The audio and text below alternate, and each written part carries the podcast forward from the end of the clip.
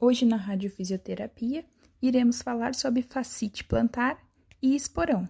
Irei passar algumas orientações onde você pode executar elas em casa. Um exemplo para fascite plantar, temos congelar uma água dentro de uma garrafa PET e estar rolando ela sobre o arco do seu pé, em movimentos para frente e para trás durante 10 minutos.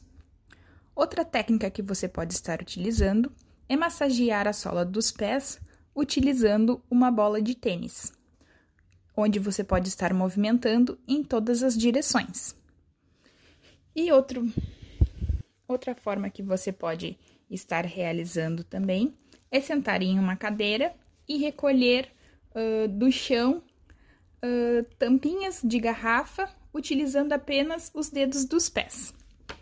E para o esporão, a gente pode estar realizando algum exercício, como sentar de joelho dobrado e segurar o calcanhar com uma mão, e na outra puxar o dedão do pé para cima, mantendo por 30 segundos, e repetir no outro pé.